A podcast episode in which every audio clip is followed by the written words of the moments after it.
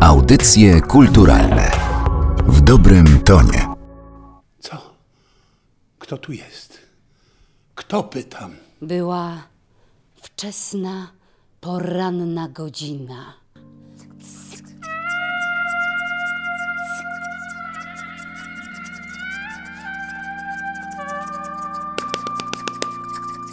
Jakubie, O tej późnej porze bywają czasem jeszcze otwarte niektóre z owych osobliwych, a tyleż nęcących sklepów, o których zapomina się w dnie zwyczajne.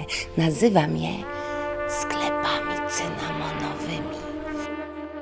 Przy mikrofonie Katarzyna Oklińska. Dzień dobry Państwu. Spotykamy się dziś w audycjach kulturalnych z autorką, która 10 lat pracowała nad jedną książką. To Anna Kaszuba-Dębska, która napisała biografię, a właściwie można powiedzieć chyba stworzyła portret Brunona Schulza. Dzień dobry. Dzień dobry. Bruno, epoka genialna. Tak brzmi tytuł razem z podtytułem tej pierwszej wyczerpującej biografii pisarza. Właściwie to nie wiem od czego zacząć, ponieważ o człowieku, o którym niewiele wiadomo, napisała pani kilkaset, a dokładnie ponad 600 stron. I tak naprawdę nie dziwię się, że spędziła pani 10 lat na pisaniu i przygotowywaniu się do napisania tej biografii. Pewnie ostatnie lata to odwiedziny Drochobycza, Wiednia, Krakowa, Zakopanego, Kudowy, Wilna i wielu, wielu innych miast, w których bywał Bruno Schulz, ale tak naprawdę to wizyta Schulza w Warszawie, gdzie spotykamy się dzisiaj, gdy poznał Zofię Naukowską, była początkiem jego literackiej kariery, z której jest najbardziej znany. Tak, to prawda. Rzeczywiście moja przygoda z Szulcem to jest ostatnie 10 lat. Natomiast to nie wyglądało tak, że ja przez 10 lat pisałam tą książkę. Ja przez 10 lat e, zbierałam materiały. Rzeczywiście to prawda, odwiedzałam różne miejsca związane z Szulcem. Poznawałam Drochoby, czy no, inne miasta. Odwiedzałam archiwa, dużo czytałam. Spotykałam się z ludźmi, którzy zajmują się twórczością Szulca. I też Schulz inspirował mnie do mojej pracy twórczej, do mojej pracy artystycznej. No i efektem jest ta oto książka, która nie jest całością tego, co ja stworzyłam, co napisałam, jest wyborem. I może myślę, że to dobrze, ponieważ dzięki temu mamy do czynienia z książką, gdzie Bruno Schulz jest taką główną osią, bez odchodzenia za bardzo w jakieś inne światy. Bruno Schulz to niewątpliwie postać tragiczna, która żyła w czasach totalnie niesprzyjających żydowskiej działalności literackiej i malarskiej. Na pewno dowodem na to są całe lata 30. i śmierć w getcie, ale również problemy z zawarciem małżeństwa spowodowane brakiem dokumentów, odpowiednich dokumentów. Choć multikulturowość, w której wychował się Bruno Schulz i w której żył, sprzyjały jego twórczości. Świadczy o tym podtytuł tej książki. Epoka genialna, która to przestała istnieć wraz ze śmiercią Schulza, bo ta biografia to także obraz międzywojnia i tych wyjątkowych czasów, Polski z tamtych czasów. Tak, to prawda. Tą książkę nazwałam Epoka Genialna z różnych powodów. Można ten tytuł też odbierać i czytać na różnych poziomach. Po pierwsze, Epoka Genialna, ponieważ był to czas dzieciństwa Brunona Schulza i sam tak mówił o tym czasie. Po drugie, tych epok genialnych było kilka, bo to była i epoka secesji, w której wzrastali jego rodzice i on się wychowywał jako przecież młody chłopiec do I wojny światowej. Mieliśmy okres właśnie secesji. Później epoka dorastania, później wspaniała epoka międzywojnia, zyskiwania przez Polskę niepodległości, więc tych epok przedstawiam wiele. Oczywiście jest też epoka nazizmu czy epoka komunizmu, więc te epoki rzeczywiście się w tej książce przenikają. Nieśmiertelna mysz! Zwinna, prędka i mała. Sunę wlokąc za sobą szeleszczący ogonek, albo siadam w biały dzień na stole, nieruchoma. Oczy moje jak dwa paciorki wyszły na wierzch i błyszczą. I tylko koniec pyszczka pulsuje, ledwo dostrzegalnie, żyjąc drobniutko, tak z przyzwyczajenia. To jest metafora. To należy rozumieć metaforycznie. Ja jestem artystą, a nie żadną myszą. Należy to do właściwości mojej egzystencji, że pasożytuję na metaforach. Nie możemy nie wspomnieć tutaj, mówiąc o różnych epokach, o relacjach Brunona Schulza z innymi artystami różnych epok, bo oprócz tego, że Schulz zmagał się z problemami finansowymi, pracował jako nauczyciel, czego nigdy za bardzo nie lubił, delikatnie mówiąc, musiał utrzymywać całą rodzinę, a jego życie miłosne zawsze kończyło się, jakby nie było na przelotnych znajomościach, to znaczy na znajomościach, które kiedyś się kończyły, to znał się, a można nawet powiedzieć w przypadku niektórych nazwisk, które zaraz wymienię, przyjaźnił, między innymi z Witkacym, Gombrowiczem czy Tuwimem. W przypadku Gombrowicza napisał nawet esej o Ferdydurkę, a także stworzył projekt okładki do pierwszego wydania tej książki. Tak, to prawda, przyjaźnił się i z Gombrowiczem, i z Witkacym. Można powiedzieć, że to był taki trójkąt bardzo ciekawy, który dwie te postacie, Gombrowicza i Witkacego, czyli osoby z dwóch zupełnie innych światów, które też dzieliła różnica wieku, była poprzez tą postać Szulca jakoś scalana. Natomiast Gombrowicz z Witkacym nie bardzo się polubili, więc później ta przyjaźń była osobna. Szulc przyjaźnił się osobno z Gombrowiczem i osobno z Witkacym i świetnie się z nimi dogadywał i to naprawdę naprawdę była bardzo ciekawa relacja. Jeśli chodzi o Gombrowicza, mogę powiedzieć, że była to nawet taka relacja, w której Gombrowicz potrafił się troszczyć o Szulca. W listach, które możemy czytać, Gombrowicz troszczy się o to, jak się Szulc czuje, co u niego słychać. Natomiast u Witkacego jest zupełnie diametralnie różna relacja, bo to Witkacy oczekuje opieki, oczekuje zainteresowania. On jest w centrum uwagi. Jeśli chodzi o Gombrowicza, to właśnie dzięki Szulcowi, myślę, powstała w końcu Ferdydurkę, bo to on był pierwszym, najważniejszym czytelnikiem rękopisu. Niewiarygodne, jak te trzy charaktery mogły się do siebie zbliżyć. Spotkali się jednocześnie, spędzili na przykład ze sobą wspaniały wieczór sylwestrowy. Aż trudno uwierzyć, że losy tych trzech osób, które się przyjaźniły, znały przynajmniej, tak różnie się potoczyły przez wojnę. Ważną postacią w życiu Szulca byli nie tylko jego przyjaciele, znajomi z tego literackiego, kulturowego świata, ale również ojciec, to jemu Bruno Schulz poświęcił swoje opowiadania, to znaczy ojciec pojawia się w wielu opowiadaniach, jest pierwowzorem wielu postaci. Tak, to prawda. Dla Szulca ojciec jest osobą bardzo ważną. Trzeba pamiętać o tym, że Bruno Schulz jest dzieckiem najmłodszym, jest dzieckiem, które rodzi się najpóźniej w rodzinie. Konkretnie piąte z kolei. Tak, konkretnie piąte z kolei. Bruno obserwuje takie powolne odchodzenie ojca, ponieważ ojciec w tym czasie choruje, choruje już długie lata na gruźlicę, ale też nieobce mu są różne przykre stany psychiczne, choruje też psychicznie. Więc jakby cała rodzina obserwuje to powolne odchodzenie ojca i dlatego Bruno Schulz w swojej twórczości jakby powraca do tej postaci, wskrzesza ją od nowa. Czy to pan ma na imię Jakub? Nie. Nie, jestem Józef, Jakub to mój ojciec. Aha, to się nawet nieźle składa. Ale czy nie mógłby pan wyjść stamtąd? Przecież w ten sposób nie można rozmawiać. Przepraszam na chwilę. Niech się kolega nie krępuje.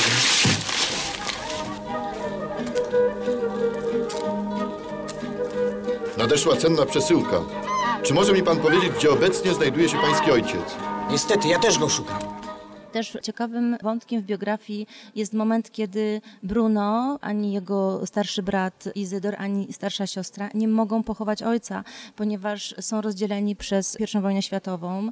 Wszyscy są wtedy w Wiedniu, natomiast ojciec z matką pozostają w Drohobyczu i matka samotnie wraz ze swoim jedynym siostrzeńcem, który z nią tam pozostał, grzebie swojego męża. Więc myślę, że to też zaważyło na budowaniu później tej postaci literackiej. To ironia losu, że Bruno Schulz też nie mógł być pochowany od razu po swojej śmierci. Jest wiele opowieści, wielu hitlerowców przyznawało się do zamordowania Schulza w getcie, ale chyba co do tego szczegółu, że gdy został zabity, nie można było go od razu pochować, nie ma wątpliwości. Ale do tego tematu jeszcze wrócimy. Mówimy o ważnych osobach w życiu pisarza, więc musimy też powiedzieć, że w całym życiu Brunona Schulza ważne były też kobiety. Pani jest autorką książki Kobiety i Schulz, więc jest Pani najwłaściwszą osobą, do której kieruję to pytanie. Czy można stwierdzić, że on nie mogąc zwrócić się o pomoc do mężczyzn, bo tych mężczyzn w jego życiu po prostu nie było, w pewnym momencie stał się głową rodziny, musiał tę rodzinę utrzymać, że te kobiety były jego powiernikiem? Od młodości Bruno Schulz uwielbiał się zakochiwać. Był bardzo osobą kochliwą z tego, co udało mi się ustalić, czytając liczne listy i wspomnienia. Natomiast nigdy nie stworzył jakby realnego związku, związku, który mógłby się zakończyć ślubem. Nie założył własnej rodziny. Może dlatego, że bardzo był związany z własną rodziną. Tak naprawdę związał swój los do końca ze starszą o 20 lat siostrą Hanią i z jej synami. Myślę, że w, Brun- w życiu Brunona Schulza dwa razy był taki moment, kiedy mógł związać się z kobietą. Pierwszy raz to była Deborah Vogel, niesamowita osoba, osoba, która intelektualnie była chyba najbliżej Schulzowi. Niestety do małżeństwa nie doszło z różnych powodów, a moim zdaniem byłyby to naprawdę dwa niesamowite umysły, które mogły razem iść przez życie i razem się wspierać i rozwijać. Drugi raz to było wtedy, kiedy Bruno Schulz poznaje nauczycielkę Józefinę Szelińską w Drohobyczu i no, zaczyna się między nimi relacja. Powoli ta relacja przechodzi w narzeczeństwo i przygotowania do wspólnego życia. Ale tutaj również ta historia nie ma dobrego finału. Józefina Szelińska pewnych rzeczy nie jest w stanie zrozumieć, pewnych rzeczy nie jest w stanie zaakceptować. No i kończy się to też bardzo przykrą sytuacją i niestety ich drogi się rozstają. Była jeszcze siostra, była jeszcze matka. Tak, oczywiście. I to dla mnie były dwie bardzo istotne postacie, bo do tej pory, czytając o Szulcu, mówiąc o Szulcu, posługujemy się pewnymi kliszami. Mówimy o jednym pisarzu z Drohobycza, który nienawidził swojej pracy i musiał utrzymywać rodzinę. I nigdy nie ruszał się z Drohobycza, a to nieprawda. I też mówi się, że nigdy się z tego Drohobycza nie ruszał. Ja postanowiłam troszeczkę te klisze jakby przetrzeć i oddaję tutaj głos w tej biografii kobietom, matce i siostrze. Postać siostry kompletnie do tej pory była zanurzona w jakimś mroku i niewiele o niej było wiadomo. I też oddaję jakby chwałę matce, bo przy tej gloryfikacji ojca, który jak wiemy chorował i odchodził od rodziny, postać matki to była ta postać, która trzymała Szulca w jakimś pionie, która sprawiała, że po prostu żył życiem normalnym, prawda? To ona próbowała mu znaleźć narzeczoną, to ona razem z bratem Szulcem go namawiali, żeby podjął takie, a nie inne studia. Ale co ciekawe, Bruno Schulz publikuje swoje książki dopiero po śmierci matki. Wtedy dopiero odważa się na to, żeby wyjść do świata z tym, co ma w środku. Pargal! Pargal bez! Księga jest mitem, mój synu. Księga jest mitem, w który wierzymy w młodości. Ale z biegiem lat przestaje się traktować poważnie. W gruncie rzeczy istnieją tylko książki, ale żyją one życiem wypożyczonym. Każda z nich ma jedną taką chwilę, taki moment, kiedy z krzykiem zlatuje jak Feniks, płonąc wszystkimi stronicami. I dla tej jednej chwili kochamy je potem, choć wówczas są już tylko popiolem. Dziękuję. Obalmy zatem jeszcze jeden mit dotyczący tego, że rzekomo Schulz siedział w Drohobyczu i nic nie robił, tylko narzekał na swój los. To nieprawda. Podróżował, bywał. Słynna jest jego podróż między innymi do Paryża, z której wrócił nie pożegnawszy się ze swoim gospodarzem. Ta podróż trochę go zmieniła, pokazała inny świat, jakby trochę natknęła optymizmem. To prawda. Oczywiście to też prawda, że Szulc siedział w tym Drohobyczu i marudził i jęczał, że nie może się z tego Drohobycza wyrwać, że nie może porzucić swojej pracy. To też jest prawda o Szulcu, ale też jest inna prawda, która e, mówi o tym, że Szulc przez całe swoje życie wielokrotnie wyjeżdżał z Drohobycza. Wiele lat spędził w Wiedniu, tam próbował dostać się na Akademię Sztuk Pięknych. Był w Berlinie, był w Sztokholmie, wybrał się na wycieczkę. Bardzo częstym gościem był przecież w Lwowie. Co rok w wakacje wyjeżdżał do jakiegoś letniska, to Kudowa, to Zakopane, więc no, no trudno powiedzieć, że to był człowiek, który tylko siedział w Drohobyczu. Gdy tylko nadarzyła się taka okazja, czy to były święta, czy to były wakacje, on po prostu z tego Drohobycza wyjeżdżał, spotykał się z innymi ludźmi. Był też otwarty na znajomości, kiedy na przykład wyjechał do takiej Kudowy, zaraz zapoznał się z osobami, które go rozumiały, rozumiały jego twórczość. Więc no, był to człowiek otwarty, więc tak myślę, że obalam ten mit, że siedział zamknięty w Drohobyczu i z niego nie wyjeżdżał. Owszem, troszeczkę bał się świata, był osobą taką nieśmiałą, troszeczkę można powiedzieć z rezerwą do świata. Bywając w Warszawie została taka relacja, że potrafił się zgubić w drodze do swojego wydawcy, u którego bywał przecież wiele razy, więc no tak, myślę, że obawiał się świata, ale jednak był też jego bardzo ciekawy i tu są w nim takie właśnie bardzo ciekawe sprzeczności, że z jednej strony marudził, z drugiej strony jednak wyjeżdżał, więc myślę, że te mity jednak trzeba troszeczkę obalać. Kolejnym mitem, który chce Pani obalić, a może właściwie należałoby powiedzieć, zwrócić uwagę czytelników w twórczości Brunona Schulza na to, że był nie tylko pisarzem, ale również malarzem, a przecież za swoich czasów był między innymi oskarżany o szerzenie pornografii. No i jego rysunki oczywiście spotykały się z uznaniem jego przyjaciół, znawców sztuki, literatów, malarzy, ale niekoniecznie znalazły uznanie w kulturze w Polsce w ogóle. Tak, może wrócę do poprzedniego pytania. W poprzednim pytaniu też wspomniała Pani o Paryżu.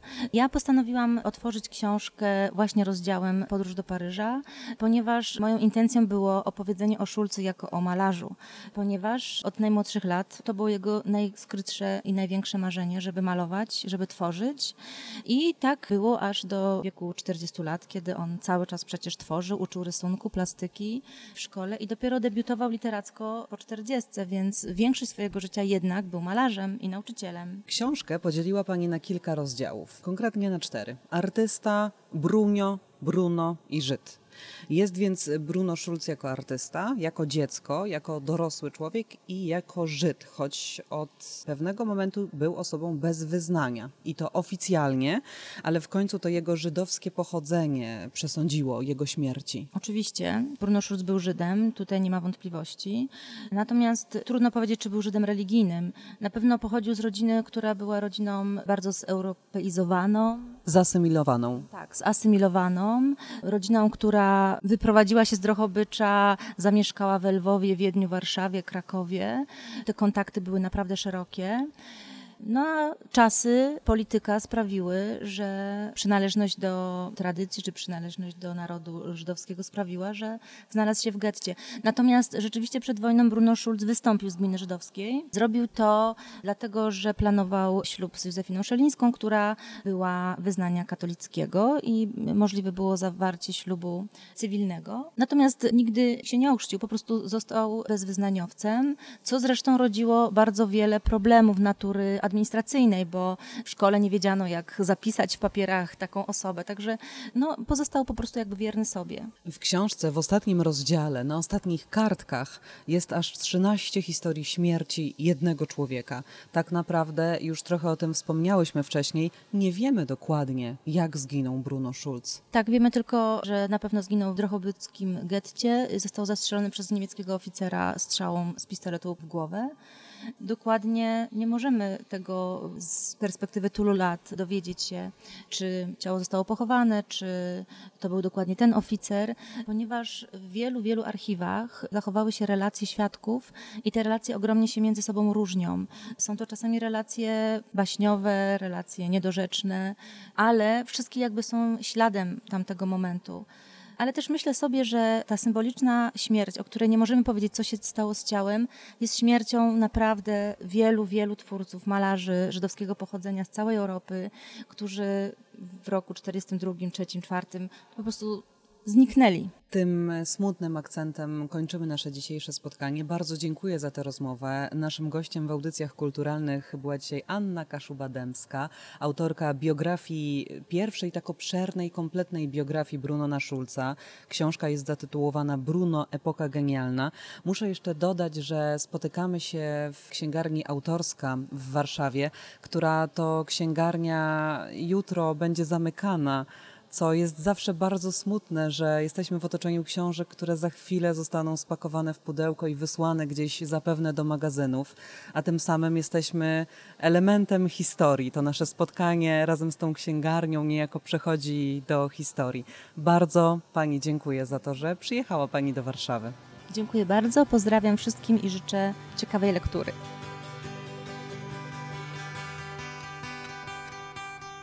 Dawny teatr Dawne czasy, pewna strata. W czasie wojny każdy dźwiga własny ciężar. W końcu sztuka jest ważniejsza niż biografia. Zbieg przypadków, ale jednak. Audycje kulturalne w dobrym tonie.